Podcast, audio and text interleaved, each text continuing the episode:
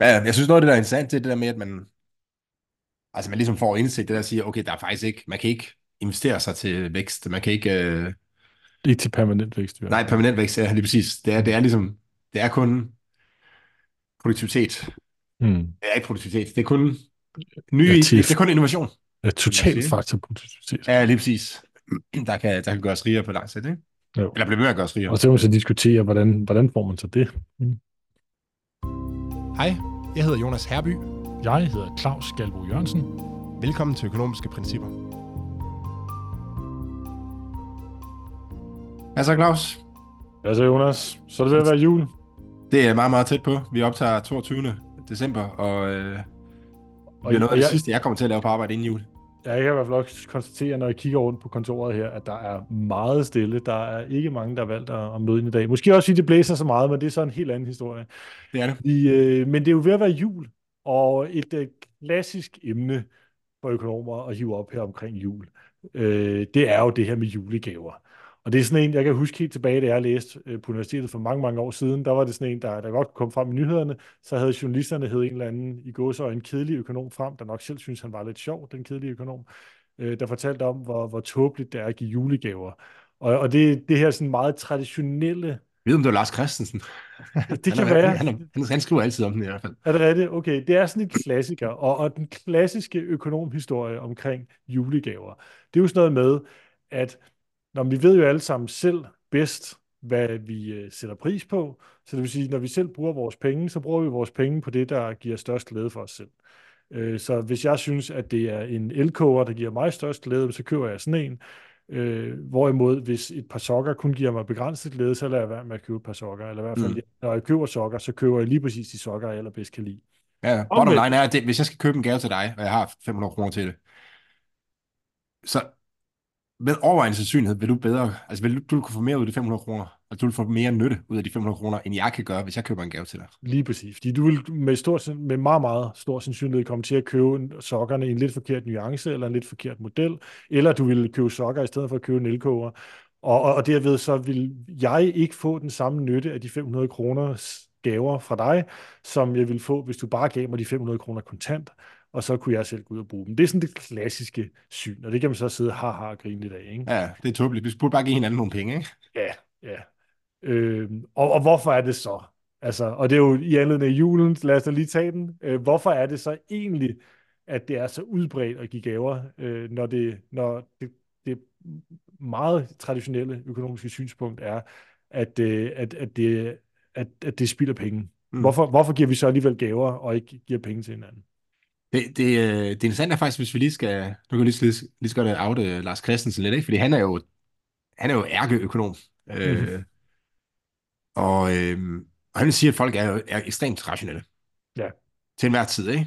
Men alligevel så har han jo lavet et afsnit der, hvor Boraki og Pengedoktoren blandt andet, hvor de snakker om julegaver, og, og Mm. fortæller om, hvor, hvor dumt det er. Nu kan jeg faktisk ikke huske helt, om han også kommer ind på flere nuancer i det, ikke? Men jeg kan huske, eller men noget, noget af det, som økonomer gør, det er jo, det er jo at prøve at forstå, altså hvorfor er det, folk gør, som de er? Givet at folk, de må, vi går ud fra, at folk de er rationelle, hvorfor er det så egentlig, vi render rundt og giver julegaver? Og hvis det var mere, altså hvis det var bedre at give penge til hinanden, jamen, så ville vi jo nok bare give penge, og så ville vi nok finde ud af, at det var faktisk ret åndssvagt. Øh, og, og at hvis du gav mig 500 kroner, og jeg giver dig 500 kroner, det, det medfører nogle omkostninger øh, ved den transaktion der, så hvorfor ikke bare lade være? Lige præcis, så der er sådan en sjov catch, catch 22 i argumentet der, ikke? Ja, Altså, men vi gør det jo alligevel. Ja, lige Øh, præcis. Så, så på en eller anden måde må der være noget, som man overser i den her rene øh, pengeudveksling, skråstreg gaveudveksling. Øh, og det er jo nok nogle af de her mere subtile ting, der er i sådan en Ja. menneskets natur. Øh, Men- at men- men- man- men- man men- Jonas, hinanden, ikke? Jo, jo, og inden du kommer dertil, lad, lad os bare lige tage for prins Gud her, ikke? Hvad, hvad er det, der er lidt bizarrt? Men man siger, altså i det helt traditionelle økonom julegaveargument, der siger man, at folk er hyperrationelle, så de kan bedre selv finde ud af at bruge de 500 kroner på sig selv, end, øh, end, end, end at tage imod en gave, En som måske rammer ja. ved siden af. Men hvis folk er så hyperrationelle, og vi kan konstatere, at de rent faktisk giver gaver til hinanden, jamen så må der jo være et eller andet på spil, fordi når, altså, argumentet baserer sig på, at folk er hyperrationelle, og hvis de er så hyperrationelle, så burde de kunne regne ud, at det var bedre for den anden at få 500 Præcis. kroner at få en gave. Men nu giver vi dem en gave alligevel. Så, så, så, så der er et eller andet, der, som jeg siger, er en fejlslutning på der, en eller anden måde, der, der er en fejlslutning, det ikke hænger Mm. sammen. Og, og det hænger jo sammen. Så hvad er det, der hænger sammen med, Jonas? Så undskyld, jeg kommer til at afbryde lidt. Ja, det, det er fint. Øh, ja, og det, det må jeg jo indrømme, det ved jeg faktisk ikke. Altså, men øh, der er jo en eller anden glæde ved at give hinanden øh, gaver, specielt børn, kan man sige. Ikke? Der, det er jo meget, det er jo rart at give folk, eller give andre gaver, og så se den her, øh, specielt børn, kan man sige, for der, der er glæden ægte, mm. øh, uanset hvad man giver dem, ikke? Øh, så, og der, der må være nogle andre ting i det, ikke? Øh, uden jeg sådan er specielt øh, jo, ekspert på det område.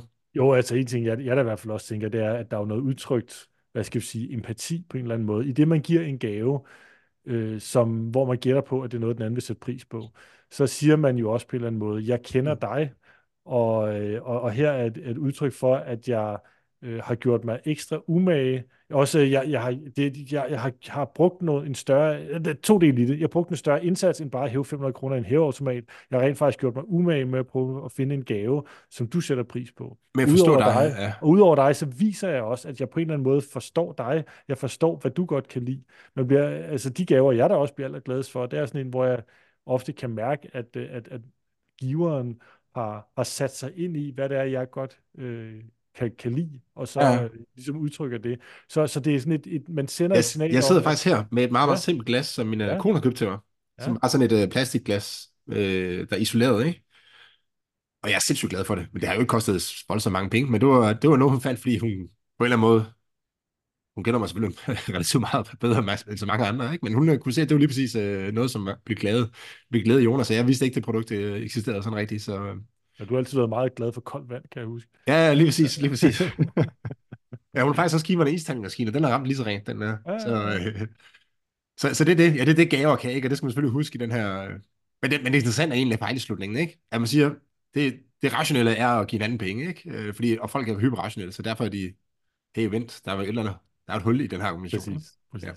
Og, og man kan sige, det vil sige det også er, at det her det er jo ikke et modbevis af, at, at økonomi som øh, fag og videnskab er ubrugeligt. Altså det er der jo nogen, der lidt siger, at Nå, jamen, fordi vi giver de her gaver, og det siger helt traditionel økonomisk teori, at det er dumt, jamen så, så modbeviser det, at økonomi, økonomisk teori kan bruges til noget som helst. Og det er vi selvfølgelig stærkt uenige i. Ja. Øh, man skal simpelthen bare have hele billedet med og, og at det er måske mere den der helt forsimplede, meget, meget klassiske måde at, at, at se økonomien på, der er, der er for simpelt, i, i hvert fald i den sammenhæng. Ikke? Øh, at, at, at man bliver nødt til at have et lidt bredere billede med, som man også sagtens kan rumme inden for, inden for økonomisk tænkning. Det er jo nogle af de ting, som uh, Gary Becker, han har, uh, han har forsket. Jeg ved ikke, om man lige kigger på, på julegaver, men for eksempel sådan med, hvorfor er det egentlig, man tager sig af sine børn, for man siger sådan rent uh, totalt egoistisk, så vil man jo bare sige, I må jo klare selv, ikke? hvorfor I skal ikke have noget af mig. Uh, men sådan tænker folk selvfølgelig ikke, og det er jo fordi, der er nogle andre ting i det. Ikke? Uh, mm. Og så prøver han på at modellere de her ting og sige, okay, nu hvis man hvis ens nyttefunktion rent faktisk afhænger af, at børnene også er glade, ikke? Øh, mm. så kan man begynde at så udvide konceptet lidt, og det kan selvfølgelig hurtigt, altså man kan hurtigt, man skal huske, at man skal jo have en model, for at man kan forstå, hvad der foregår. Så den skal mm. ikke være alt for kompleks, vel? Øh, og det er, jo, det er jo det dilemma, man tit er i, som, øh, ja, både som økonom, men ud fra alle, alle andre videnskaber også, at man vil gerne have noget, der beskriver virkeligheden, men stadigvæk er så simpelt, at man rent faktisk kan forstå det, fordi virkeligheden ja, er, er alt for kompleks, ja. at man kan forstå det. Ikke? Ja så simpelt, som man kan forstå det, og bruge det til at lave predictions, øh, forudsigelser. Ikke? Og der lige præcis, lige præcis. Så, yes. Skal vi, jeg, jeg ved ikke, om du har lagt mærke til, at debatten om ligeløn, den, øh, den, kører, den kører på. Der kommer et, øh, ja. ja, der er et EU-direktiv øh, om, at virksomhederne, de skal, jeg er faktisk ikke 100% øh, inde i detaljer, men det er noget med, at de skal oplyse, hvilket lønspænd man kan forvente, når man søger et job øh, i en virksomhed. Øh, hvis den er, hvis, den, hvis spændet mellem kvindernes mænd og at kvindernes løn og mændenes løn i virksomheden er større end et eller andet, så skal man så oplyse øh, nogle lønspænd. Der er sådan nogle forskellige regler, øh, som okay. man skal leve op til som virksomhed. Og hele, hele formålet er, øh, eller ønsket med det her mål her, eller den, den lovgivning her, det er, at man skal, man skal komme det her forskellen i løn mellem kvinder og mænd øh, til livs. Det, det kan vi snakke i lang tid om, og det har vi også snakket om tidligere. Men det, jeg faktisk synes, der var lidt interessant, det var, at, øh, at øh, forkvinden hedder det vel, fra, fra Kvinfo, tror jeg det er, øh, Henriette Laversen. Hun, øh, i børsen, der udtalte, ja, hun hedder faktisk samme som min kone. Ja, det er det. det kan godt se, du at hun, øh, hun, hun, hun udtalte til børsen, at, øh, at det her med ligeløn, det er ikke noget nyt. At det var allerede i Romtraktaten fra 1957 var ligeløn med. Og det var, fordi Frankrig havde sådan et krav om ligeløn i sin forfatning. Så hvis Frankrig skulle give ligeløn, og andre medlemslande ikke skulle, så ville der, være, så ville der ikke være ens konkurrencevilkår. Mm-hmm. Og den præmis synes jeg egentlig er relativt interessant, fordi Ja. at, den bygger jo nærmest på, at, øh, altså at man ikke lønner efter produktivitet. Øh, Altså, for, for, jeg skal ja, fordi man- lige prøve at uddybe det. ja, fordi hvis, altså, hvis man siger, at Frankrig de er faktisk dårligere stillet, fordi de i deres forfatning siger de, at mænd og kvinder skal have samme øh, løn, så må det blive set som, at øh, det, det er på en eller anden måde en omkostning. Er det en ulempe? Ja, det er en det, ulempe. det, der ligger i argumentet. Det er en ulempe at give lige løn. Lige præcis. Og det, det, det er det jo kun, hvis man øh, siger, at jamen, vi skal faktisk give lidt for høj løn til kvinderne. Altså de producerer for 100 kroner, og vi er nødt til at give dem 105 kroner, fordi mænd, mændene producerer for 105 kroner. Altså der, deres, på en time kan de producere for 105 kroner øh, værdi. Mændene, kvinderne kan kun producere for 100 kroner værdi, men vi er nødt til at give kvinderne 105 kroner, fordi de skal have det samme som mændene. Og det stiller os øh, dårligere. Og, og derfor bliver vi, og nu skal vi lige huske, hvem det, det er i kontekst, hvem det, der siger det her. Du siger, det var et argument, der blev fremført dengang man lavede Romtraktaten. Der Ifølge Henrik Larsen i hvert fald, var det et Ifølge argument, der Henrik blev fremført? Larsen fra, fra Kvinfo var det, var det et argument, der blev fremført fra fransk side, dengang man, øh, man, man grundlagde EU, med, eller EF, som det dengang, Ja. med, med Romtraktaten i 57. Lige præcis. Og det, det er jo meget interessant, ikke? Fordi man... Fordi det det er jo lidt... Altså så anerk- man, allerede dengang har man et eller andet sted implicit anerkendt, at lønforskellen skyldes faktisk, at de ikke, at man ikke, at de ikke producerer det samme af forskellige øh, årsager, ikke?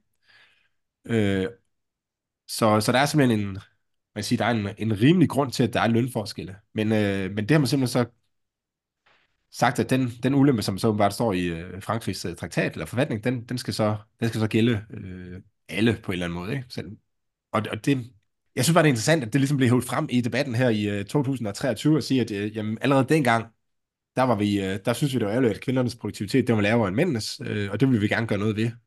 Og så, og så bliver det ligesom fremhævet som om, at det er virksomheden, der gør et eller andet forkert i dag. Ikke? Mm. Mm.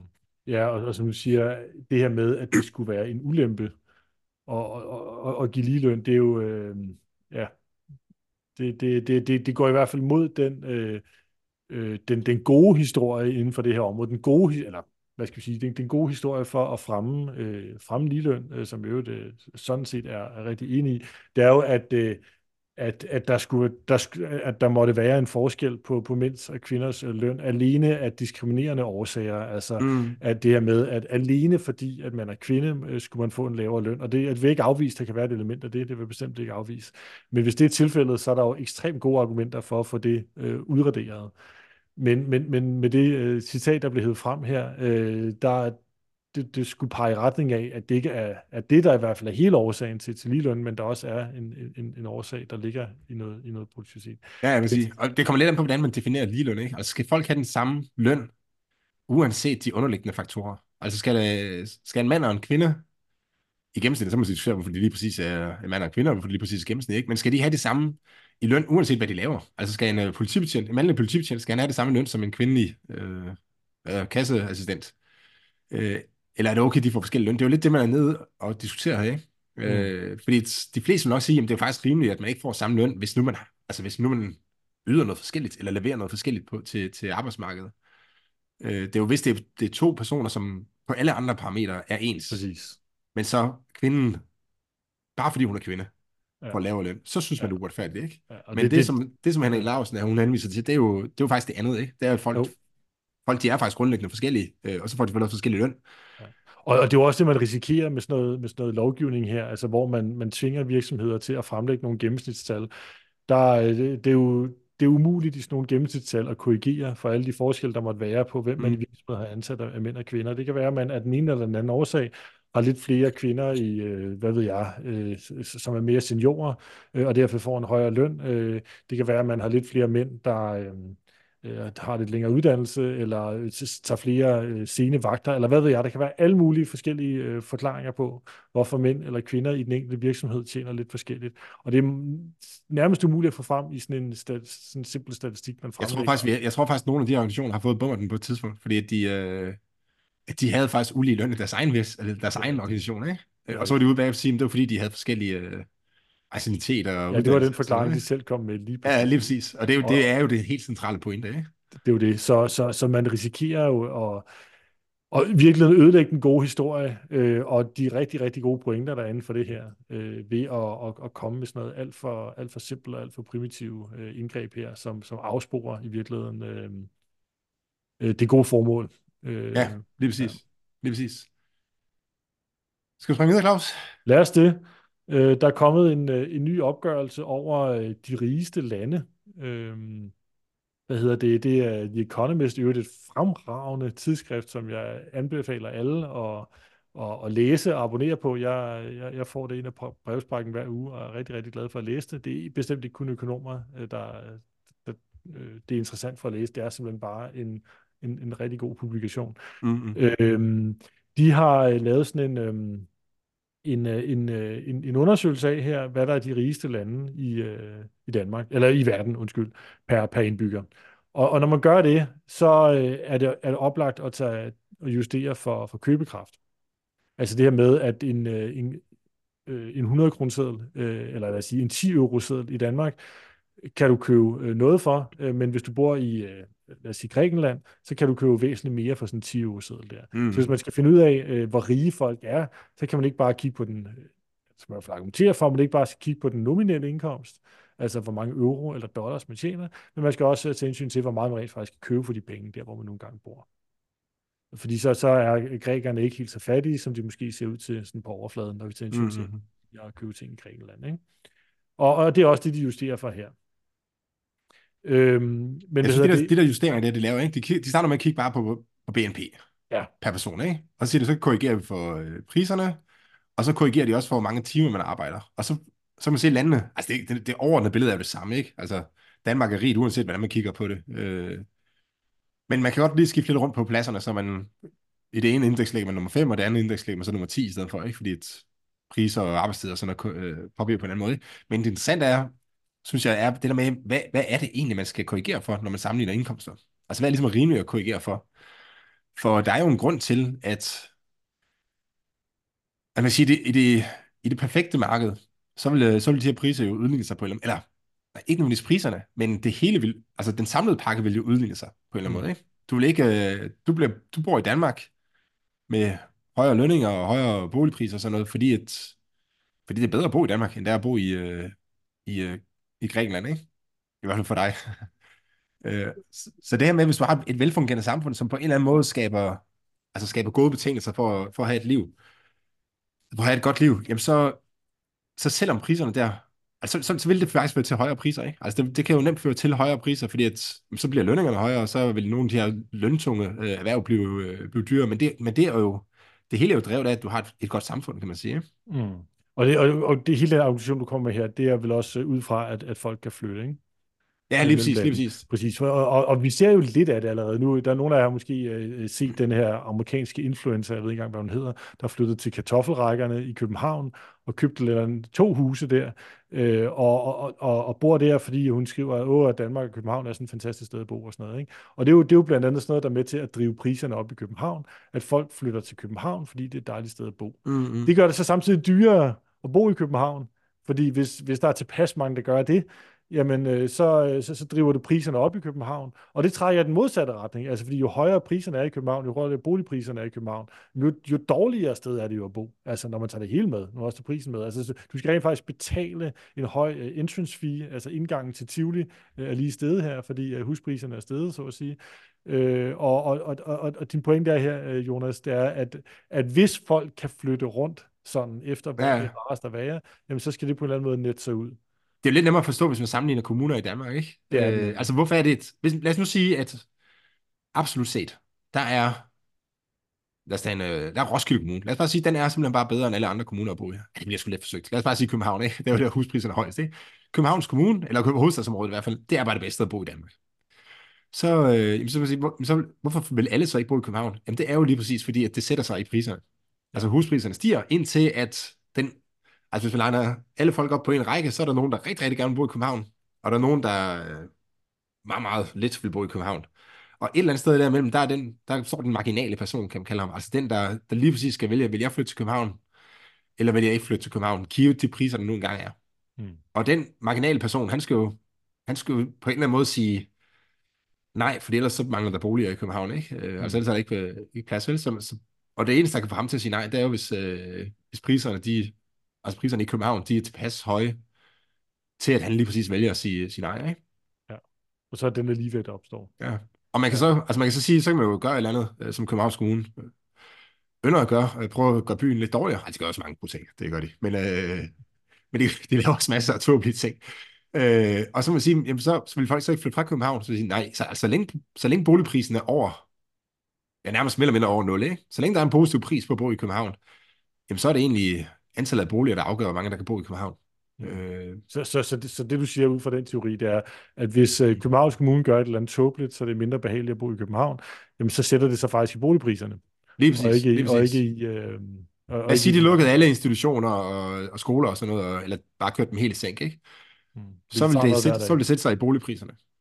Og så vil, så vil boligpriserne øh, falde, øh, og måske vil de falde til et niveau, hvor, hvor der er nogen, der vil stå tomme, ikke? Øh, men det kan også være, at de bare vil falde til et, altså halvdelen øh, mm. af den pris, de har i dag. Så, så, så i sidste ende vil det hele sætte sig i, i, i priserne, der er. Mm. Og, så, og, så, og så tilbage til det der med, hvad, hvordan skal man så korrigere for det her, ikke? Øh, og det, det, er jo ikke, det er jo ikke, altså det hele bliver jo forkert på en eller anden måde, ikke? Fordi du, øh, hvis du korrigerer for, at jamen, det er meget dyrere at bo i København, øh, og hvis man tager højde for det, så har folk i, i København faktisk en lavere indkomst, lad os nu bare sige det inden sådan, ikke? end folk i, øh, i Jammerburg Kommune.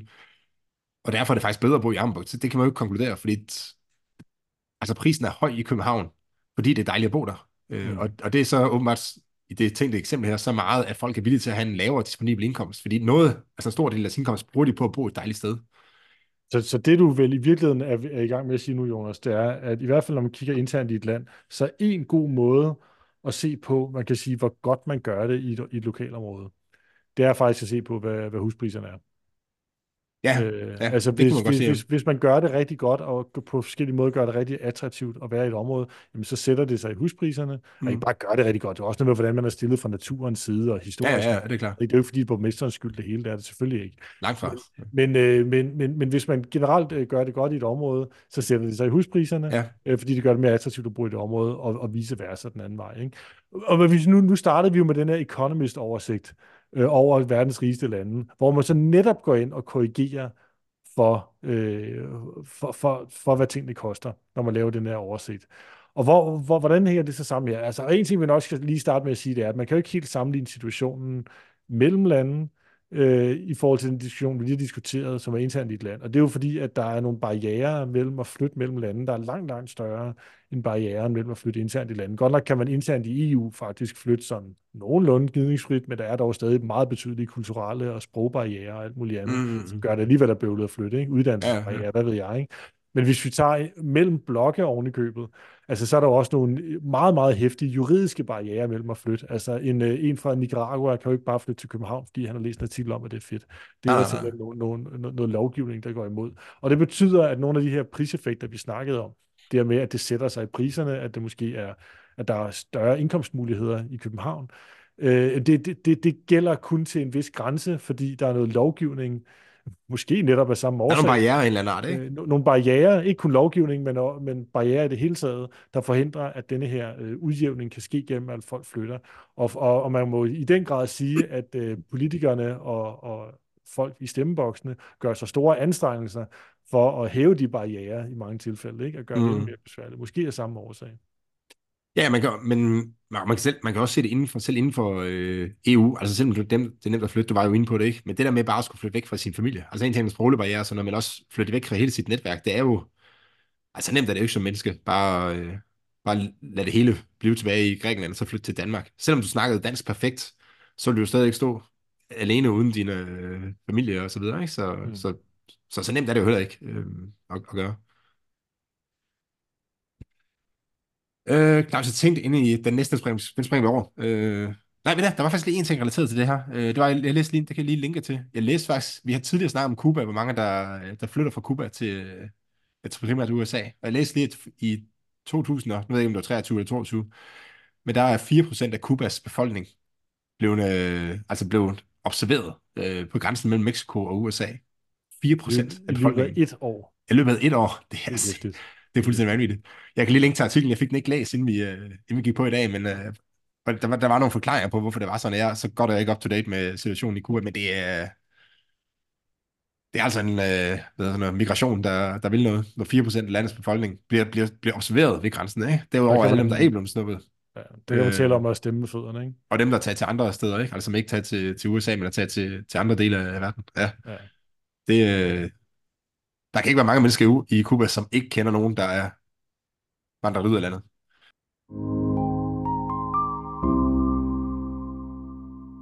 Vi skal videre til bummerten. Det skal vi, Claus. Jeg har et par stykker med. Ja. Øh, skal vi bare gøre, som vi plejer, så løber jeg igennem, og så, det. så ser vi, hvad for en af dem vi bliver enige om. Den ene, det er Aarhus Kommune, som vil forbyde ansatte at bruge snus, snus og tykketobak. Mm-hmm. Øh, og, øh, og Så, er så det, det, det, det er de der små poser der, ikke? Eller hvad, som ligger og flyder alle steder.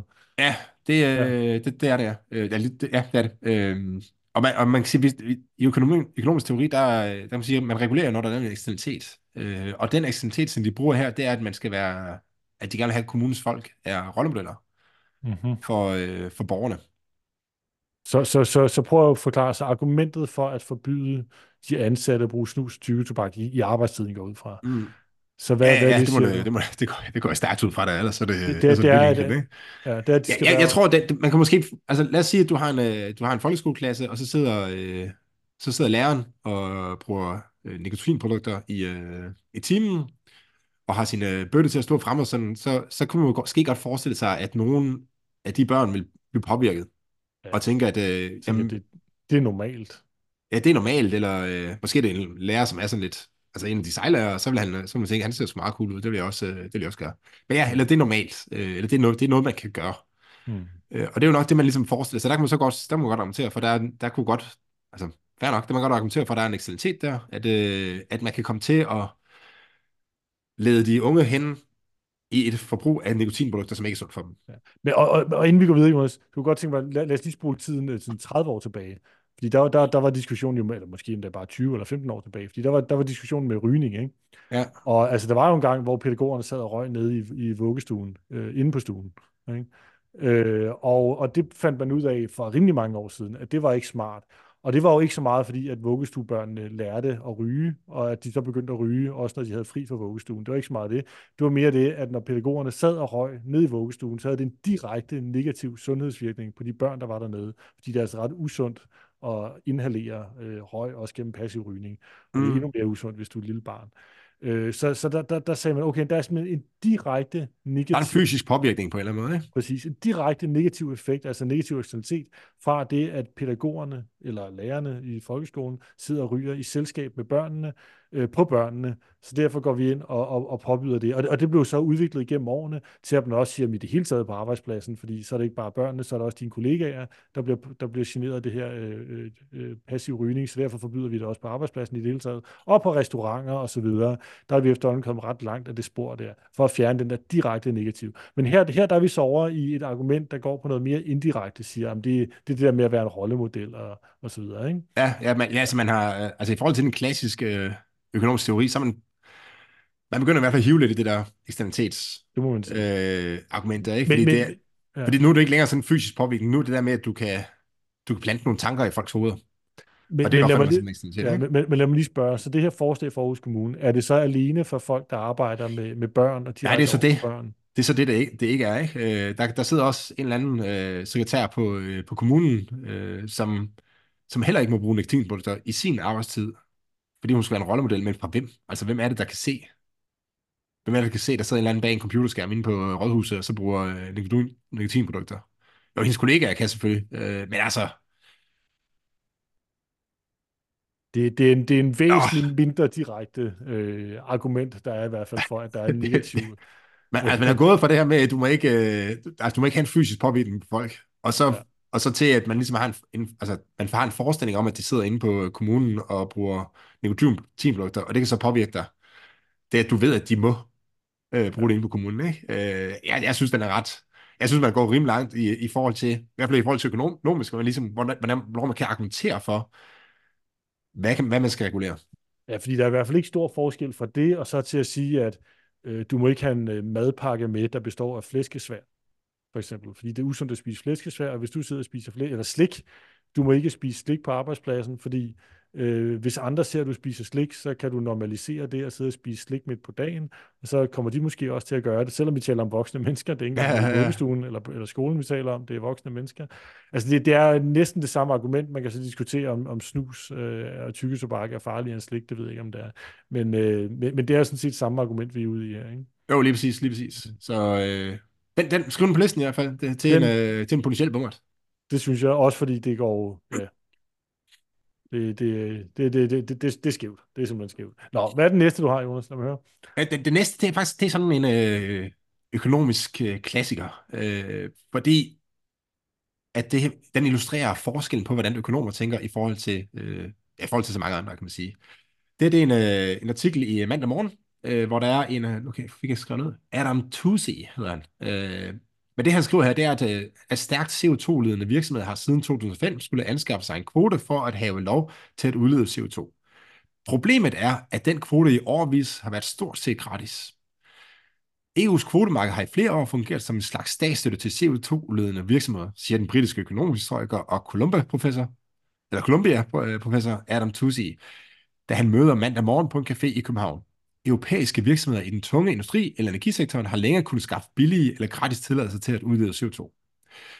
Så, så den her, det er sådan, grund til at kalde den klassik, det er fordi folk, jeg har, jeg har mødt rigtig mange, som har kigget på CO2-kvotemarkedet og sagt, at prisen er jo så lav, så det virker ikke.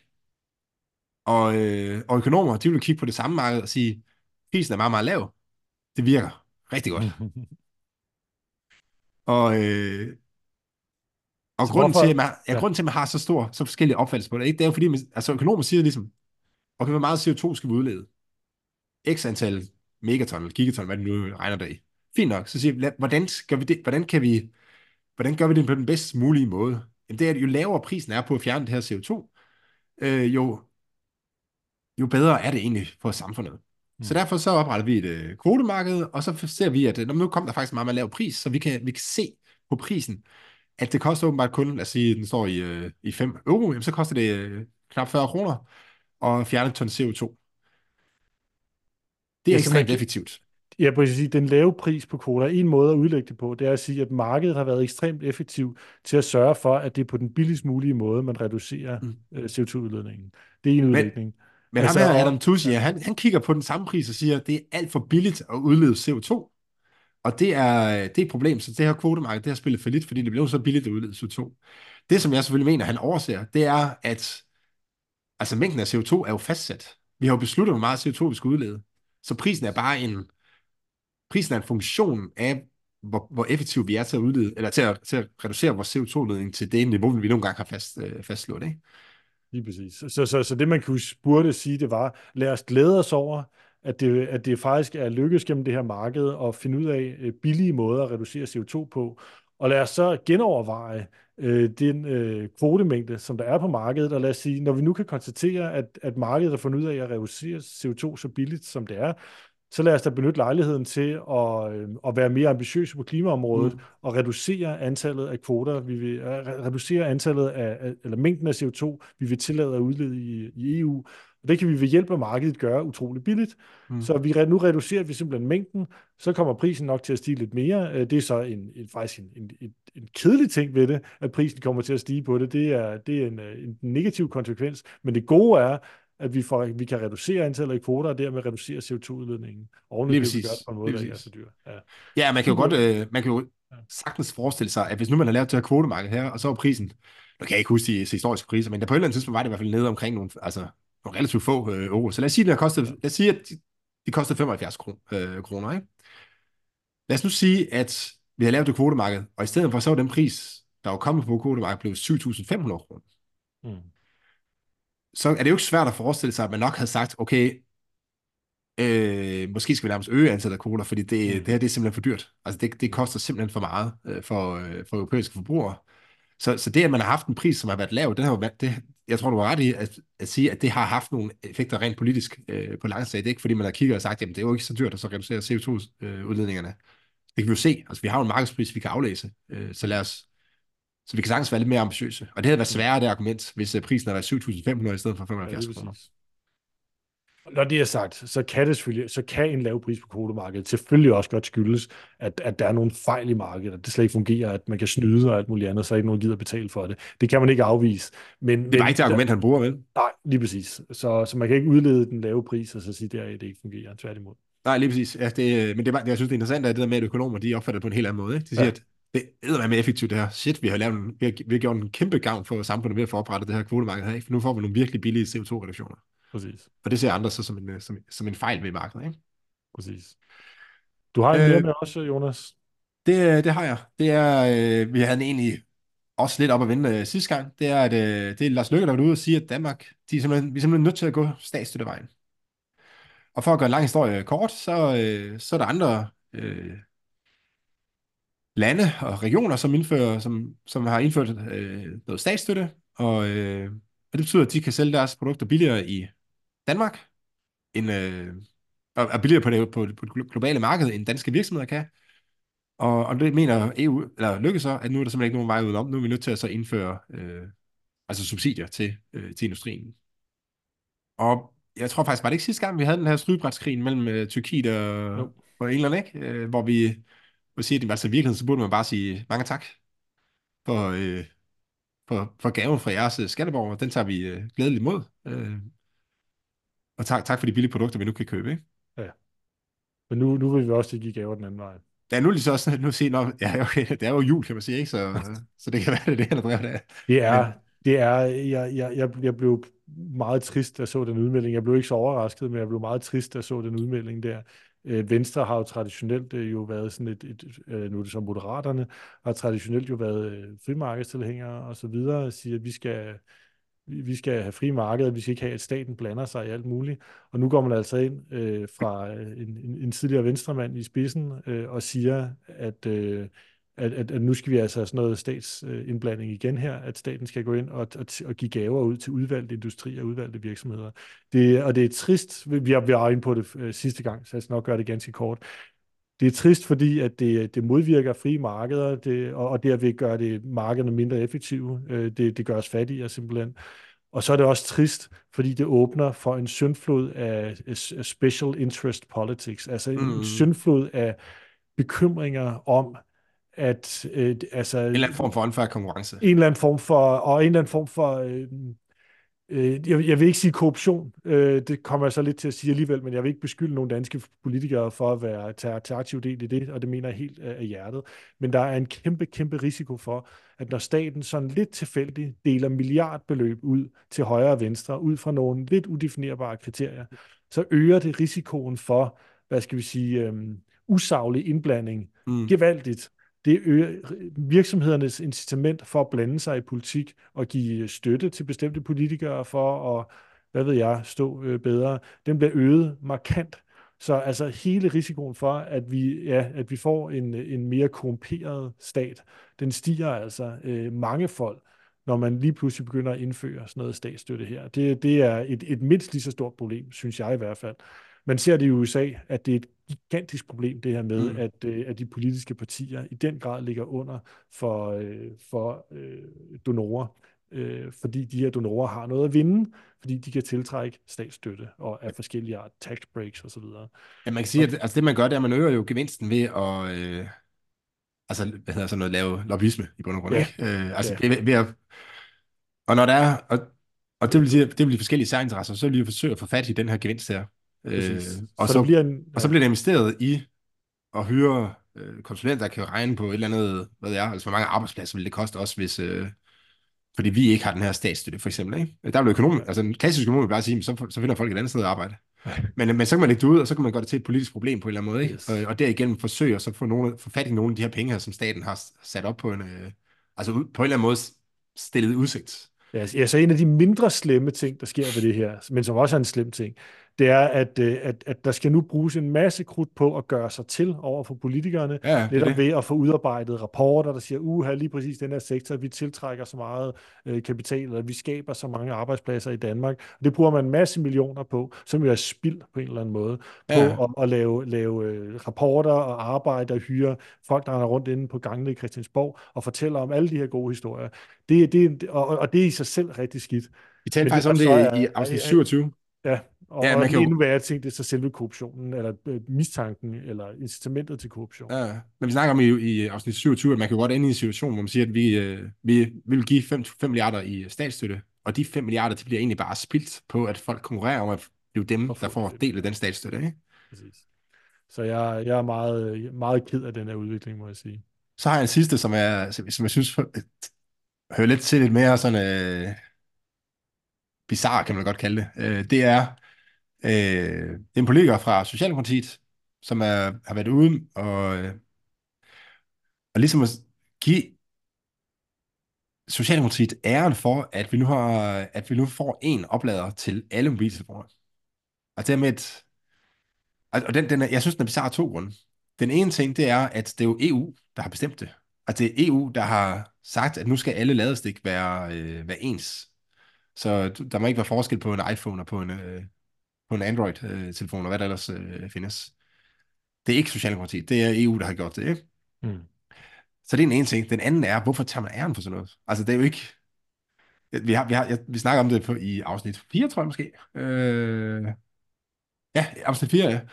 Øh, at det er jo ikke, det er jo langt fra sikkert, at det her det er en god idé. Altså, det, er jo, det bliver fremlagt politikere, som om, at det, det, nu sparer man en masse ting, ikke? men det man glemmer, det er, at man får også fastlåst udviklingen på det stik, vi nu engang har, øh, har nu.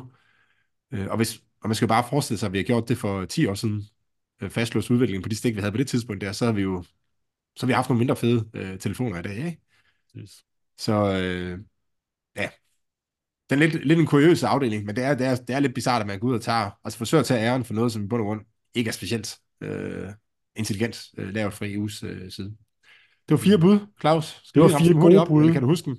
Nej, jeg, jeg, jeg tror godt, jeg kan huske dem, øh, og øh, jeg, jeg, jeg synes alligevel, øh, at det er statsstøtte, øh, udmeldingen og implementeringen, der, der fortjener ugens bummer her, fordi øh, øh, no, nogle af de andre øh, er, er slemme nok, men jeg synes, den der, den, den tegner altså nogle, nogle perspektiver, der er rigtig slemme, at vi nu... Ja. Øh, Det man kan frygte er jo, at det bliver sådan en, øh, en, øh, altså en starten på en, en snibboldseffekt, ikke? Lige præcis. Den ene milliard, man kaster ud nu, det er slemt nok, men øh, man kunne også meget nemt frygte, at det er nu, der prikket hul på bylden, og nu kommer alle de andre også. Ja. Nu er uskylden, uskylden er ligesom brudt, vi har spist af, af par, hvad hedder det, øh, æblet øh, i paradisets have der, og nu, øh, nu, nu er vi altså for alvor på vej ud i et nyt statsstøttehelvede her, som, som ellers har modarbejdet de sidste mange, mange, mange, mange år. Yes. Jeg, jeg er enig, jeg synes også, det, det er rimeligt.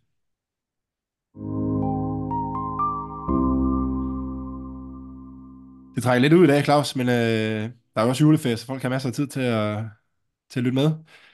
Vi skal snakke lidt om SU. Der er jo en Ja. SU-reform på vej. Ja, Øh, har du, har, har du nogensinde fået SU, Jonas? Nu skal vi lige deklarere vores interesser her, ikke? det har jeg, det har jeg. Ja, Jeg, har jeg øh, også. Det Jeg makser ud på alt muligt, også SU-lån, og har været med, ellers skulle få. Ja. Så, øh, så det har jeg. Jeg tror, jeg fik også mere end fem år. Jeg tror ikke, jeg fik seks år, men jeg, jeg fik mere. Eller jeg det? Det skulle også spørgsmål. Jeg tror, det, jeg tror, det var meget tæt på. Det lykkedes mig at få den makset ud øh, med dobbeltklip og alt muligt andet. Så jeg Jeg fik, har også, jeg startede jo, øh, jeg startede jo på studiet en gang, inden jeg blev udsendt til øh, Kosovo, så, øh, så der er jo brændt nogle klip allerede der. Så jeg, jeg, Ja. jeg har nok makset ud. Jeg har nok taget alle seks øh, år, vil jeg Ja. tro. Men det skal være slut nu. det skal være slut nu, ja. Der, øh, der er en række partier, nu kan jeg ikke huske, hvem det er. Øh, Konservative, Liberale Alliance, regeringen, og vist også et, et parti mere, som jeg ikke husker. Øh, Danmarksdemokraterne måske. Jeg kan ikke huske det. Det er også lige meget.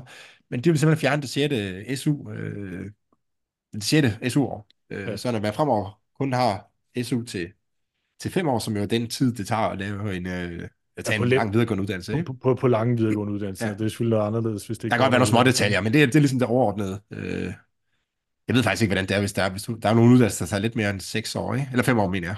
Kan vide, om Ja, ikke og de får tilsvarende er der, er der, og tilsvarende er der masser af uddannelser, der tager to eller tre eller fire år. Ja, ja, ja. Nå, anyway.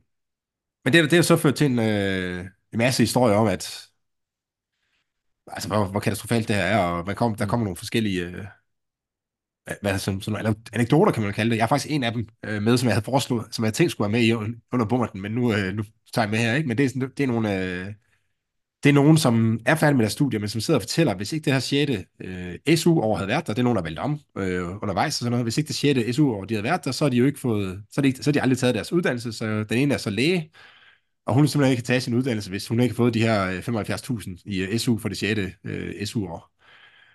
Det lyder dumt. Det, det lyder relativt dumt, ikke? For Og man, det lyder sammenligner en læge med. Ja. Man kan selvfølgelig, hun kunne måske have valgt en anden uddannelse, som også giver en fin øh, indkomst, ikke? Men en læge er jo, altså, det er jo relativt høj indkomst, du får. Så, Ja. Så det, du under rundt siger, det er jo, at du siger nej til 5 millioner kroner, fordi du ikke kan få 75.000 kroner. Ja. Jeg vil ikke afvise, der nogen på marginalen. Det er, det er der altid. Ikke? Der vil altid være nogen, som er lidt i tvivl om, hvorvidt de skulle læge, eller om de hellere skulle læse øh, historie, fordi de synes, historie er meget mere spændende eller et eller andet. Ikke? Så der kan jo godt være nogen på marginalen, men langt de fleste vil jo tage de 5 millioner øh, frem for de 75.000. Det må man sige. Så, øh, men jeg tænker faktisk, at vi ved jo, for det første ved vi noget om, øh, hvordan, altså der er faktisk lavet studier af den her øh, slags her, men, men inden vi går dertil, kunne jeg godt tænke mig ligesom at snakke, snakke lidt om det her med, hvem er det egentlig, der får SU? Ja, Fordi man har jo lidt en, altså når man, når man følger debatten, så har man jo nogle gange sådan lidt en idé om, at øh, folk de siger, at jamen, af hensyn til uligheden, så, så er det meget vigtigt, at vi har den her SU, fordi at ellers så vil den her person fra den ufaglærte familie, øh, som nu skal på universitetet, ikke, øh, ikke, kunne, øh, ikke kunne få SU, og det, det vil så øge øh, uligheden, og den, det er jo relativt øh, forkert, tror jeg, man kan sige. Øh, ja og man taler det. også om de fattige studerende, at det er Ja. synd for de fattige studerende, det her. Ikke? Det, det, det, er det er også et argument, der kommer frem. Men, folk, men ja, fordi man skal huske på, dem, hvem er det egentlig, der ender med at så få SU, ikke? Øh, vi har jo, hvis man, det, alle starter jo på en eller anden måde i, i grundskolen, Mm. og, øh, og det er faktisk kun 9 ud af 10, der består grundskolen. Mm. Så de, de svageste, bogligt svageste elever i hvert fald, øh, de, øh, og, og, der, og deriblandt er der jo sikkert også mange af dem, som man tænker på et eller andet tidspunkt nok skal have hjælp fra, fra flertallet, fordi de har lidt svært ved at klare sig igennem, øh, rent økonomisk igennem, øh, igennem tilværelsen, ikke? Mm. Øh, så, så der er altså hver tiende i grundskolen, der, der ikke består. Øh, så det, så det, det er den første sted, hvor man ligesom sorterer de dårligt stillede for. Lad os kalde dem det. De dårligt Ja. stillede fra. Ikke? Og, og som derved formentlig ikke får SU, i hvert fald de allerfærreste af dem, der, der, vil, der vil få SU. Der er sandsynligvis nul af dem, som, øh, som ikke består grundskolen, som nogensinde ender med at få SU. Ikke? Man kan Ja. sikkert godt, der er sikkert en eller anden vej for at nå derop alligevel, men øh, de fleste vil sikkert ikke, og specielt ikke det 6. SU-år der. Ikke? Nej. Så, er der, så foregår der også en sortering i forhold til, hvem der så egentlig vælger øh, gymnasiet. Fordi Eller, det, det, vil, eller, eller tilsvarende. Øh, Ja, er ungdomsuddannelse, tilsvarende. Ja, ja. Mm. Men en eller anden, øh, en eller anden øh, hvad hedder det, forberedende øh, uddannelse, ikke? Øh, Mm. Og det, det er 72 procent af en årgang, der vælger at gå gymnasiet. Og der kan man igen forestille sig, at nogle af, de, nogle af dem, der ikke vælger at gå gymnasiet, det er måske nogle af dem, som altså måske bestod øh, grundskolen, men som alligevel ender som ufaglært på en eller anden måde. Der er selvfølgelig Mm. også nogen, der, tager, øh, der bliver faglærte, men der er sikkert også nogle af dem her, som ender som ufaglærte. De er måske ikke lige så dårligt stillede som den tiendedel, der ikke bestod grundskolen. Men igen, der kan godt være nogen af den her gruppe, som tænker, jamen det er nogle af dem, der har brug for hjælp fra samfundet, sådan rent økonomisk, fordi de, øh, at de, de er født med, med en, øh, med, med dårlig, med, øh, hvad skal man kalde det, sådan, det bliver svært at sige, men øh, de er født med færre evner til at generere indkomst, end andre er i, i gennemsnit, ikke? Mm. Så skal man selvfølgelig også gennemføre den her gymnasieuddannelse. Det er så 88. Så igen, så er det cirka hver tiende, der ikke gennemfører øh, den gymnasiale øh, Mm. uddannelse, Altså dem, der startede på en, ikke? er i den, der starter på en, ja. Mm. Så der er man, øh, så der er man gensorteret nogen fra. Og så er dem, der så gennemfører øh, uddannelsen, nej, det passer ikke, ja, at, men at, at helt overgang, der er det så 20 procent. Tallene hænger ikke sammen som procentmæssigt, fordi jeg ikke lige kunne finde de rigtige tal. Men der er så 20 procent, der ender med at tage en øh, lang videregående uddannelse. Min pointe her, det er, at igennem alt det her, der er der en sorteringsmekanisme. Så man er Mm. hele tiden på sorteret, jeg har det svært ved at sige de dårligste, men, øh, men i hvert fald de, de, de, De bogligt svageste, Ja, og, og, og blandt dem her, der er mange, som ender med at få en lav indkomst. Ikke? Så man er, man, er blandt, man er hele tiden sorteret mange af dem, der vil ende med at få en lav indkomst fra. Når du så står der, og du skal vælge den lange videregående uddannelse, hvor er nogen vil få brug for det 6. studieår, eller SU-år, de er alle sammen dygtige unge mennesker, som nok Mm. skal klare sig. Det er godt, der, der er selvfølgelig forskel på dem. Altså, det er ikke alle, der kan blive læge. Øh, så bliver nogle øh, historikere eller noget andet i stedet for.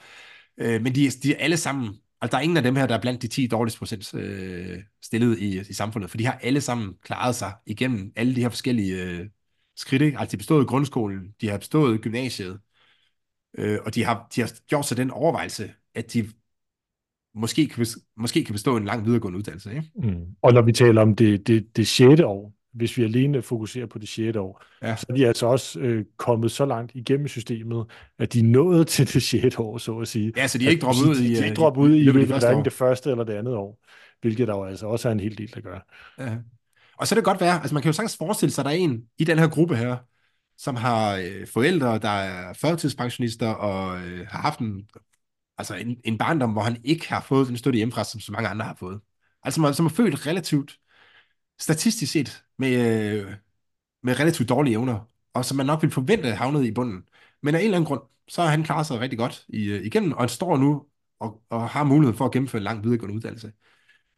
Men det betyder så også, selvom han kommer fra dårlige, øh, dårlige kår, altså fra, han har haft øh, dårlige forudsætninger fra, fra barnsben af, jamen så har han faktisk, så har han jo faktisk nu, han er jo faktisk nu blandt en af dem, der kommer til at klare sig godt på sin årgang. Relativt godt på sin årgang. Og mangler måske kun øh, et år af sin universitetsuddannelse. Har, er den ene eller den anden Nej, det, det er ikke det, jeg mener. Jeg mener før, du når der til. Altså, Okay, i den, igennem hele den her screening her, det kan godt være, at han har haft, haft altså vi troede, han ville klare sig dårligt, men nu er han faktisk en af dem på sin årgang, som klarer sig godt, fordi han står og overvejer, om han skal starte på en lang videregående uddannelse. Hvis han ikke starter på den, så får han en anden uddannelse, Mm. hvor han kommer til at klare sig godt, fordi det hovedet er skruet ordentligt på, på ham her. Selvom han kom fra dårlige kår, så er hovedet skruet ordentligt på. Han er en øh, mønsterbryder af en eller anden art. Han er ikke en af dem, vi forventer, der i fremtiden får brug for hjælp, selvom selvom vi forventer det som barnsben, så har hans udvikling ligesom vist, at det, det gør han ikke. Det gør han ikke. Det var nogle af alle de, hans klassekammerater, som ikke bestod grundskolen, der har brug for hjælp. Mm. Så selvom han kommer fra dårlige kår, og selvom man så kan sige, at jamen, der er nogle af de her fra dårlige kår, der, øh, altså der, der, får brug, der, der måske godt kunne få brug for 6. SU-år, jamen så er de ikke blandt den del af en årgang, der klarer sig dårligt. Nej. De er blandt den del af en årgang, der klarer sig relativt godt. Så, så min pointe er egentlig, at hele ideen om, at, at nogle af dem her, øh, altså det kan være synd for nogle af dem her, der, der nu mister det 6. studieår, den er, den er sgu et eller andet sted forfejlet. Mm. Fordi de er, de er blandt de dygtigste på deres årgang, ellers ville de aldrig være nået dertil. Mm. Mm. Så hvis vi giver dem penge, så vil der nogle andre på deres årgang, der ikke kan få penge, eller skal betale øh, skatter. Øh. Så, og, og det betyder så, at man ender med at så give penge til nogle af dem, som rent faktisk, øh, altså som en rent faktisk med sin, i et omfordelende samfund burde tage penge fra. Ja. Det er jo, øh, det er jo, det er jo en, en super god pointe. Det er også som om tit, og det er jo helt generelt i politik, man, man ser det, at der er en manglende erkendelse af, at, øh, at man skal prioritere. At, øh, øh, og det er jo fuldstændig generelt. Altid når man snakker om det her, der er altid folk, der brokker sig over, at det her det er for dårligt, og vi skal bruge nogle flere penge på dit og dut og dat. Men, men den her erkendelse af, at jamen, hvis du giver nogle flere penge til 6. SU-år, eller nogle flere penge til øh, hjemmehjælp, eller nogle flere penge til øh, statsstøtte til energivirksomheder, eller hvad ved jeg, de skal tages et eller andet sted fra, så er der nogle andre, der skal have mindre. Der skal kræves flere penge ind i skat, Mm. mm. hvilket der er nogen, der skal betale osv. Ikke? Altså det her med, at det er en prioritering, det er en afvejning mellem forskellige prioriteter, den, øh, og ikke kun et spørgsmål om, øh, er der nogen, der har fortjent at få nogle flere penge. Fordi der er selvfølgelig alle, alle synes, det er dejligt at få flere penge. Ikke? Men, Mm. men, men og, og, og din pointe her, Jonas, øh, det er, at at, øh, at, argumentet for at prioritere lige præcis den her gruppe er måske øh, ikke så stærkt. I hvert fald fra et fordelingsmæssigt synspunkt. Bare fordi det med Ja, fordi man vil jo ende med at tage nogen, altså der er nogle af de her 10%, der ikke består grundskolen, eller som ikke består gymnasiet, som, øh, som ender med at arbejde på et slagteri, eller øh, i Netto, eller hvad ved jeg, ikke? Og de skal jo så være med til at finansiere det her. Så det er en, det er en, det er en omvendt, øh, altså det, det er en omfordeling, der går den forkerte vej. Mm. Man giver til nogle af de fremtidige rige øh, i en overgang, øh, Mm. og, og de penge kan kun komme fra folk, der ikke har så mange penge. Mm. Ja, det kan de ikke kun, men altså, de kommer i høj grad fra folk, der ikke har så I mange penge. gennemsnit kommer de I fra nogen, gennemsnit, der er ja. fattigere end dem. Ja, lige præcis, lige præcis. Øh, Mm. og man kan sige, jamen kan vi så ikke bare tage pengene fra de rige, og det kan man, det kan man altså ikke så let. Øh, både fordi, at så ændrer de adfærd, som jeg tror, vi har snakket masser af gange, øh, men også fordi, der er bare ikke så mange rige. Altså, Fordi de fleste de mennesker er jo gennemsnitlige. Præcis. De fleste er jo ikke rige, de fleste er gennemsnitlige, Nej, og det er der- også den, den største del af indkomsten bliver jo skabt af gennemsnitlige mennesker. Ikke? Lige præcis, lige præcis. Så er der jo så et andet argument for det. Altså for, at man kan sige, jamen nu hvis vi får, det kan jo godt være en investering. Øh, Mm. Hvis vi nu får flere til at tage en lang videregående uddannelse, hvis det nu det, er det, det her 6. Øh, SU-klip, det, øh, det 6. år, det får flere til at tage en uddannelse, og de derfor får en højere indkomst, så vil de også komme til at betale mere i skat, så måske kan det ende med at blive en god øh, investering for, øh, for staten. Altså vi giver 75.000 Mm. til en, men på marginalen er det relativt let at forstå, ikke? Altså du giver 75.000 til en person, hvad er, hvad er sandsynligheden for, at han får, han kommer til at tjene 75.000 mere i løbet af hele sit liv? Nej, betale 75.000 mere i skat i løbet af hele sit liv. Det, det kan man godt forestille sig, ikke? At hvis du Mm. får folk, hvis du, du, hvis du får en til at tage en lang videregående uddannelse ved at give ham 6. SU-år, at så kommer han til at betale så meget ekstra i skat, at, han rent, at det rent faktisk vender med at blive en, øh, en god øh, investering for, Mm. hos staten. Problemet er selvfølgelig, at det er meget, meget svært at så finde den her marginale person. Ikke? Øh, vi er nødt til at give Man- alle det her 6. SU-år. Og så bliver det interessant, om det så, om det, at vi giver alle, kan modsvare, at der så vil være nogle enkelte, som tager en lang videregående uddannelse, øh, og dermed får en højere løn. Ikke? Mm. Så, øh, så der, for at det virker, Ja, og, og måske, hvis vi lige skal blive ved det, der er jo altså også en mulig effekt, der kan trække den modsatte vej. Ikke? Fordi det her med det 6. SU-år kan jo også tilskynde nogen til at, øh, at tage det lidt mere stille og roligt med studierne, end de, end de ellers ville have gjort. Altså, daller lidt mere rundt, øh, gå lidt mere på café, øh, hænge lidt mere ud med vennerne. Øh, og Ligesom vi gjorde. Vel, ligesom vi gjorde, præcis. Ja. Ja. vel, vel, velvidende, at du har SU til et år ekstra. Og hvis vi bare skal regne i statskasseeffekter, hvilket jeg egentlig synes er lidt kedeligt, men hvis vi bare skal regne i statskasseeffekter, så, så trækker det jo den, den, den modsatte vej, fordi så har du et år øh, mindre øh, på, på arbejdsmarkedet, og et år mere, hvor du øh, har en lav indkomst som studerende. Ikke? Og det trækker Mhm. jo i for statskassen den modsatte retning. men her er det jo Så- faktisk, her kan man godt, jeg synes jeg er okay at så bruge statskasseeffekten, fordi det er jo ligesom eksternaliteten, Ja, det kan man sige, ja. øh, der, der er i det her det system her. Ikke? Men, men, så, vi, så vi kan ligesom konstatere, at altså det her 6. SU-år, det skal være,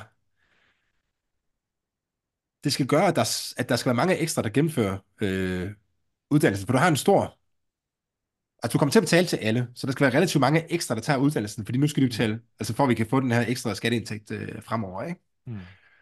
Øh, og så må det ikke forsinke de andre for meget, at de får det her 6. SU-år, øh, fordi de, Jeg den ja, fordi så vil man få den anden effekt, ikke? At de har kortere tid på, øh, på arbejdsmarkedet. Og derover så ligger der også det her med, at der må ikke, altså uddannelse skal rent faktisk også virke. Vi har vi Mm. snakker om det her med human kapital øh, i forhold til signaling øh, i, et, i et tidligere afsnit, som jeg ikke kan huske nummeret på. Ja, og, og, man kan jo sige, at de studerende, der står lige på vippen, som vi taler om her, altså dem, hvor det lige præcis er det her 6. SU-år, der kan gøre, at de gennemfører en uddannelse, det er jo nok de mest, hvad skal vi sige, marginale studerende, altså dem, der nok, øh, hvad kan vi sige, vil få mindst ud af at tage en uddannelse. Det er dem, der nok lige bliver lukket med over i gennemsnit, ikke? Mm. Øh, og så, så vil sige, det er nok dem, der, hvad skal vi sige, får den mindste øh, lønstigningseffekt ud af en uddannelse, fordi de står der lige, lige på vippen af overhovedet, Det kan man forestille sig i hvert og, fald, ikke? og, og have lyst til at gennemføre en uddannelse. Mm, mm. Ja, lige præcis. Øh, så, øh, og, og, og jeg har ikke sat mig ned og regnet på det, men, øh, men jeg kan godt se, at der kan være, øh, altså det bliver svært at få et overskud af det her, kan man sige. Altså det bliver, det bliver svært at få et overskud ud af det 6. Øh, Mm. SU-klip, ikke? Fordi der er så mange, der er så mange ting, der trækker imod. Ja. Altså man, kan godt for, man, man, man har tendens til at kigge på de positive effekter og sige, Nå, men så er der flere, der vil tage en, øh, en uddannelse, men der er jo så mange ting, der trækker imod, øh, Ja. ja. at at altså, det, i sidste ende er det jo et empirisk spørgsmål, om, øh, om det vil kunne tale sig, ikke? Men, der, men, det, men man starter lidt på, på, i minus, synes jeg. Øhm, Det må man sige i, for, I forhold til det der med den marginale øh, effekt, og i forhold til det med, om det er signal, øh, en signalværdi, eller om det er øh, humankapital. Øh, altså det der med, om man rent faktisk lærer noget, eller man bare viser, at man er, er bedre end de andre. Der, øh, der har jeg, jeg kan ikke huske, hvad det var. Det var PFA. De havde lavet en analyse, hvor de kiggede på, øh, ja, hvor de skriver, at, de, at ifølge analysen var den gennemsnitlige indkomst for en person med lang videregående uddannelse på 596.000 kroner i 2018 mod 294.000 kroner i 2008. Og hvis man ikke 204. 594.000 Nå ja, okay, yes. i, i 2008. Det svarer til en reel lønstigning på 2.000 kroner, altså 0,3 procent. Og det som, fra, fra hvad? Fra, fra 8 til 18? ja, fra 8 til 18, ja. Og det som det kan illustrere, det er jo, at den, øh, at den gennemsnitlige løn for en med lang videregående uddannelse, den, altså lad mig sige det på den måde. Hvis det i høj grad handler om, at det her det er en signalværdi, jamen så vil, så vil man ikke, når der er flere, der kommer igennem øh, og får en lang videregående uddannelse, jamen så vil det faktisk ikke øh, føre til højere lønninger, øh, fordi et, folk bliver ikke mere produktive af det. Øh, det kan nærmest føre til det modsatte, ikke? fordi du får et dårligere signal, og så kan, kommer, folk, så kommer virksomheder til at ansætte nogle forkerte personer i bund og grund. Mm. Øh, så når man, når man har en periode, hvor der ikke er nogen reallønsstigning for, øh, altså for dem, der tager en lang videregående uddannelse, jamen så kan det egentlig være, så kan det egentlig være et signal om, at den her, altså at i hvert fald en del af det, er, er det her, er den her signaleffekt. Ikke? Øh, Ja, ja, så, så det er bare for at at- understrege, at, Ja, altså, og, og det du siger, det er, hvor man måske før ansatte en, der havde en eller anden mellemlang uddannelse til at være, øh, hvad ved jeg, sagsbehandler nede i kommunen, eller til at være øh, salgsmedarbejder i en eller anden stor virksomhed, så i takt med, at der er flere og flere, der tager en længere øh, videregående uddannelse, jamen så, så, så ansætter man så nogen, der har en universitetsgrad til at gøre det her, som man før Til at gøre præcis det samme, havde. Til at gøre i virkeligheden præcis det samme. og de er ikke nødvendigvis for- specielt meget bedre til den, til det Præcis, job. uden nødvendigvis at være bedre til det, men, men man ved, at ej, men nu er der så mange unge, der tager en universitetsuddannelse, og jeg vil gerne have en, der egentlig er god til det her job, Så, så jeg bliver nødt til at ansætte en, der, der, tager, der har en universitetsuddannelse til at lave det job. Før der kunne jeg godt have ansat en, som havde en eller anden mellemlang uddannelse. Fordi ja, for jeg forventede, at han var relativt dygtig, trods alt. Jeg forventede, at han var relativt dygtig. Men nu er det sådan, at alle dem i godsøjen, øh, der, der er øh, ret, ret dygtige, de tager næsten alle sammen en universitetsuddannelse. Så hvis, hvis jeg skal have fat i en af dem, der er ret dygtige til at være sælger her i min virksomhed, så bliver jeg nødt til at tage en, der har en... Øh, en kant mærke ude fra Handelshøjskolen, hvor jeg før kunne tage en, der havde en, en, en, sådan en, en Niels Brock uddannelse, eller hvad ved jeg, ikke? Øh, det vil sige, at vi ansætter i gåsøjne de samme folk til det samme job, øh, men nu har de bare øh, i højere grad en, øh, en universitetsgrad, hvor de tidligere havde en, en mellemlang uddannelse. Lige præcis. Og, og, og det trækker ned i hjemmeslønnen for universitetsuddannede. Lige præcis, lige præcis. Så øh, det er i hvert fald en effekt, man skal tage med. Ikke? Altså man kan ikke forvente, at, den, at den sidste person, han øh, får lige så meget ud af uddannelsen, som den, øh, den første person øh, gjorde. Øh, både fordi, at, at der er en grund til, at den sidste han er sværere ved at gennemføre den her øh, uddannelse, øh, og så fordi, at noget af det, med, altså jo mere der er signal, hvad de er det, jo mere altså jo mere forstyrrer man egentlig bare det signal, der er, og, og, og så kan det nærmest få den modsatte effekt. Ikke? Mm. Øh, så sagde jeg også, at det, i sidste ende blev det en empirisk system, øh, spørgsmål, det her, ikke? og der, der ved man faktisk noget om det, fordi det er jo faktisk sådan, der ved jeg om du kan huske, men da vi begge to var hos Incentive, der lavede, vi en, øh, der lavede jeg et, øh, hvad hedder sådan noget, en litteraturgennemgang for, øh, for DEA, den her tænketank, øh, som, som er en tænketank inden for uddannelsesområdet, øh, hvor vi faktisk kiggede på effekten af øh, SU-reformer. Og der er lavet nogle forskellige studier i, øh, i forskellige lande, øh, men, men en af de ting, altså en helt overordnet konklusion, det er, at de her, de her effekter, de spiller, de går den vej, som vi finder. Altså mm. folk er længere tid om at gennemføre en uddannelse, hvis der er 6. SU-år, end, end det vil være ellers. Øh, og man kan faktisk se det allerede på første årsprøve, øh, at hvis man ved, der kun er, altså hvis du ved, du ikke har nogen fjumreår, jamen så, så sandsynligheden for, at du består eksamen på første årsprøve, stiger. Fordi du, øh, altså fordi du ved, at jeg er nødt til at blive færdig til tiden, eller i, i et eller andet omfang er nødt til at blive færdig til tiden, ikke? Mm. Der, der, er lidt, der er lidt mere pres på på en eller anden måde. Mm. Øh, og man kan selvfølgelig også se, at der er flere, der, altså man får også højere optag, og flere, der gennemfører studierne, hvis det er, at man har, øh, har et 6. SU-år, fordi alt andet lige bliver mere attraktivt at, at studere. Så de her effekter, de er alle sammen i spil, og de har alle sammen det foretegn, som, øh, som forventer. Jeg kan lige linke til, øh, link til det øh, i show notes, øh, men der er lige en ting, som jeg synes var ret interessant. Det er, at, øh, at det påvirker ikke alle uddannelser ensartet. Det man faktisk kunne se, det var, at når du fjerner det 6. SU-år, så på studieretninger, som, man, som lidt bliver opfattet som nemmere, mm. der, øh, der fører det til, at folk bliver hurtigere færdige. Men på studieretninger, som folk som bliver opfattet som svære, øh, og jeg tror, nogle af dem, de har, det er, de har stem, øh, uddannelser, som jeg ikke kan huske, hvad står for, men det er sådan noget som fysik og kemi og sådan noget, ikke? Og forskellige matematiske ja. uddannelser, ja. Lige præcis, men som, som er mange bliver opfattet som sådan lidt mere øh, tekniske, skråstrej, svære. Mm. Men der, der førte det til, at folk, øh, at der var flere, der faldt fra. Øh, og det fortolkede dem, der har lavet det, det studie der, det fortolkede de som en, som indikation af, at, øh, at på nogle uddannelser, der bliver man forsinket, fordi man, altså fordi man kan i bund og grund, ikke? Øh, mm. Fordi du får SU, og så er det meget hyggeligt at studere og sådan noget, og så derfor så får du ikke lige taget dig sammen, og så bliver du lidt forsinket på studiet. Mens på andre studier, der, øh, der bliver du forsinket, fordi, et, ja, fordi det er svært. Altså, så du, mm. du, der er nogle eksamener, nogle dumper, som, øh, fordi du, altså fordi det bare er svært, ikke? Ja, ja, Hvis du får en ekstra tid til det, så vil du, så vil du før siden kunne, kunne komme igennem det der studie der, ikke?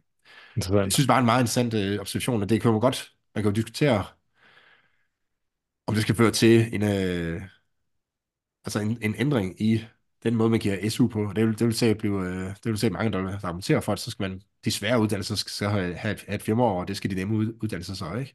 Mm. Det, man skal huske, det er, at det sætter sig også i sidste ende i lønnen, ikke? Jo. Jo, jo, og, og igen, jo mere man går ind og detaljstyrer det her, altså det som vi var inde på med statsstøtte faktisk, ikke? Ja, ja. Så, så, så åbner det jo en, en syndflod af, af, af dis, diskretionære valg, der skal træffes af politikerne osv., som, øh, som, som ikke nødvendigvis er hensigtsmæssige. Altså, det, øh. Lige præcis. Claus, det blev et langt afsnit. Skal vi, det øh, skal vi bare runde af her? Ja, og så god jul. Og øh, så, lige måde, også til lytterne, gå ud fra det, det du siger. præcis, også til lytterne, men også til dig, Jonas. Ja, men i lige måde, i lige måde, det, øh, det bliver sgu okay, tror jeg. Det bliver okay. Du vil se, vi, vi har jo en uh, baby på vej, så uh, det bliver, vores, vores jul kan blive alt muligt. Uh, det, men, uh, det, bliver, det bliver spændende, og held og lykke med det. Tak skal du have. Vi uh, snakkes med, Claus. Og til jer, der sidder og lytter med derude, så uh, send gerne en, uh, en julemail på uh, principperne, snabel gmail.com. Uh, og ellers så må I bare have et fantastisk jul og et godt nytår. Tak for i dag. Farvel. Få mere økonomisk indsigt næste gang, hvor vi øh, endnu en gang vil begive os ud i at forklare, hvorfor verden ikke er så simpel, som man tror, og hvordan det økonomisk teori og empiri kan hjælpe os med at forstå, hvordan verden hænger sammen. Du kan finde links og læse lidt om Claus og mig i øh, show notes, øh, hvor du også kan finde vores øh, Twitter-handles. Tak for i dag.